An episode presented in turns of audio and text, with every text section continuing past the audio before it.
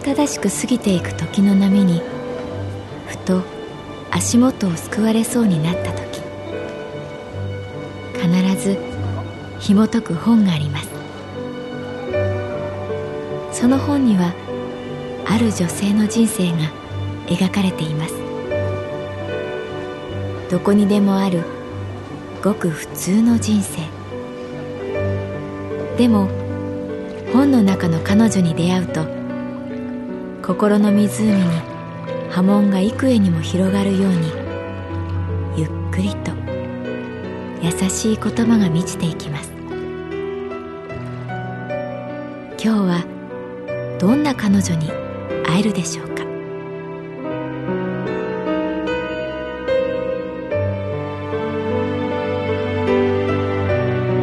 サウンドライブラリー。世界に一つだけの本。朗読は私木村多江がお送りいたします。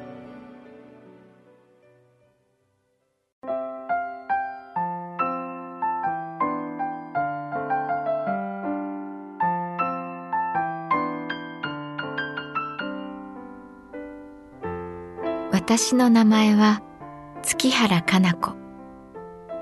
39歳。旅行会社に勤めている。月原今晩ちょっと付き合ってくれないか？誘いの内線電話は営業部の東本庄課長。我が神保町支店のエース。ふくよかなお腹をゆさゆさ揺らし一人息子を溺愛する良きパパにして情にもろい。なにわ節私とは飲み友達で彼の誘いを断ったことはほぼない。はいはいわかりました。いつもの居酒屋ですね。ああいつも急ですまんな。今回はどうしても月原の力が必要でさ。会食という名の接待によく駆り出されているのでどんなメンバーでも驚かない。その夜行きつけの白山通りの居酒屋に行くと「おお月原こっちこっち!」と大きな声で迎えられた。東本庄さんの前にはスーツを着た若い男性が2人ああこいつら営業部の仲間。月原は知らないかな。えっと彼が塚田くん塚田くんはがっしりした体型短い髪を頑固に立たせている。塚田です。ペコリと頭を下げる。でこっちが家森。家森くんは小柄で痩せ型ニコニコして私をまぶしそうに見る。家森です。声が森の小動物のように小さい。さっきの話の続きいいですか？課長。塚田くんが東本庄さんをきっと見て言った「あー月原この二人さ今度の人事異動で我が支店を離れて転勤することになってさ」と東本庄さんが困った感じで私を見る。僕は納得いきませんよ。なんで僕なんですか？僕の何がいけなかったんですか？塚田くんは私にはお構いなしにトンと机を叩いた。いや、だからさ、お前がいけないとかそういうことじゃなく、そうか。自分が呼ばれた意味が分かった。この二人、異動に不満なんだ。それを東本庄さんに直訴するのがこの会の趣旨で月原ビールでいいか？今日は来てくれてありがとな。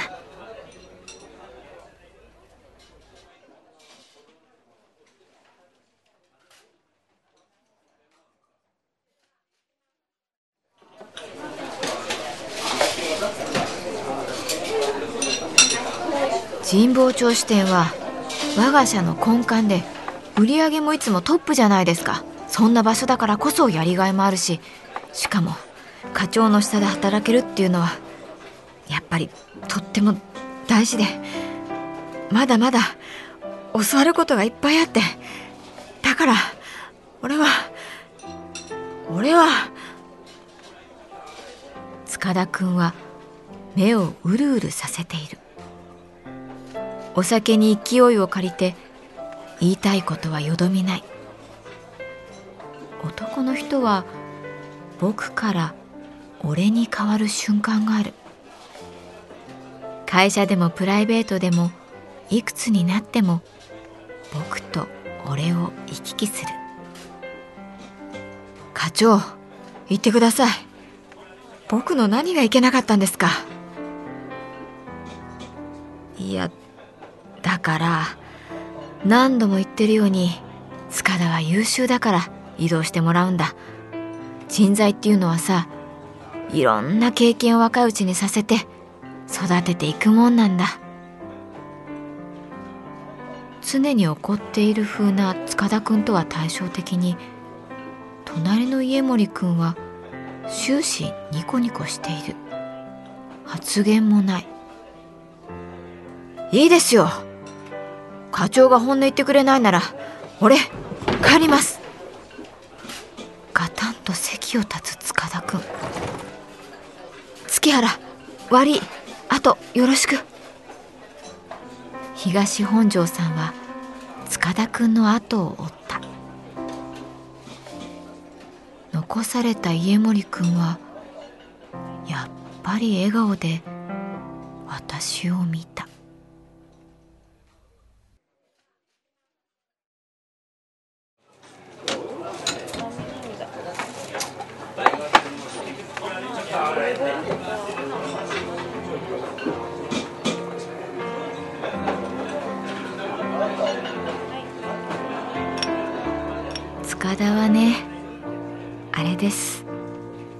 僕と同じ視点に移動するのが気に食わないんですよ。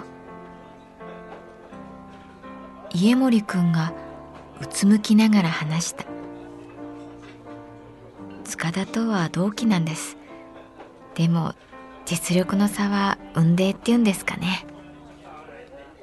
あいつはめちゃめちゃエリートで将来を嘱望されてるサラブレッドなんです。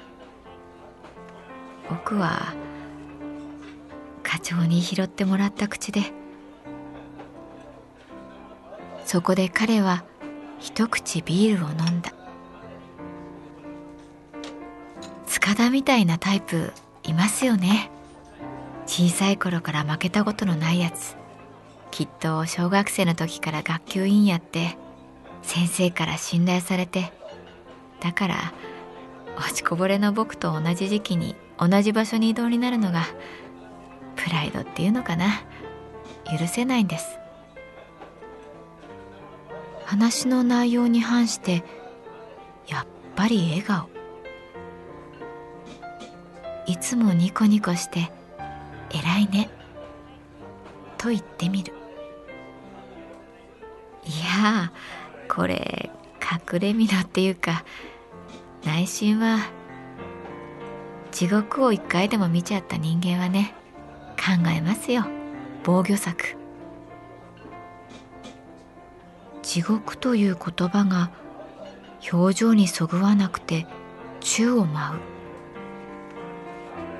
東本庄さんに拾ってもらったって？聞いてみる。ああ僕入社してすぐ体調を崩して体調って言ってもまあ心ですけど直属の上司や同じ部署の先輩は腫れ物に触るようだったんでそのうち会社に行けなくなってある日全然別の部署だった東本庄課長が僕が住んでる部屋に来てくれたんです。どうした？家森、元気か？って。ほら、窓開けて換気しなきゃダメだぞ。人間はな、お日様浴びて季節の風に打たれて大地に足をつけて生きていくもんだってそれだけ言うと買ってきた缶ビールをただひたすら目の前で飲むんです話もせずに頑張れとも会社に来いとも言わずに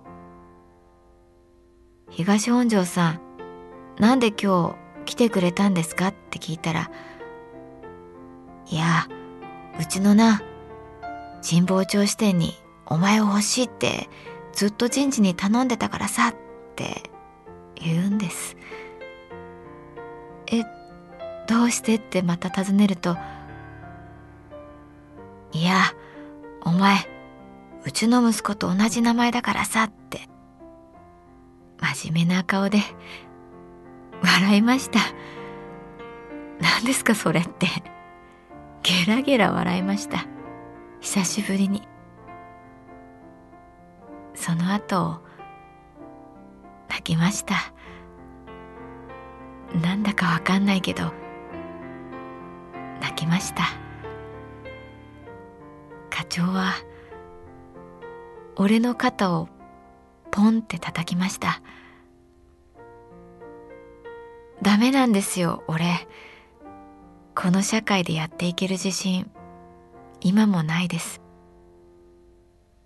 でも課長がね今回の人事を告げた時こう言ってくれたんです。家森お前はもう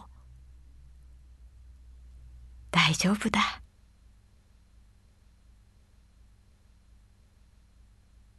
家森くんは相変わらずニコニコしていたけれどその目は涙であふれていた。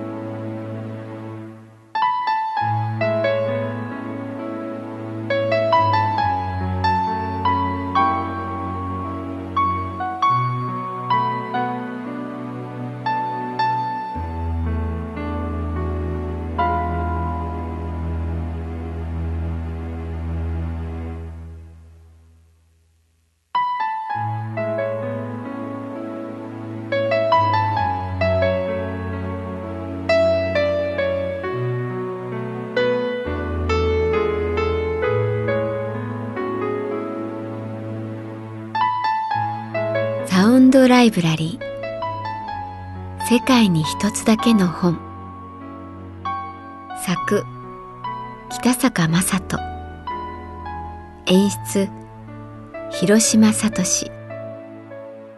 朗読は私木村多江でお送りいたしました。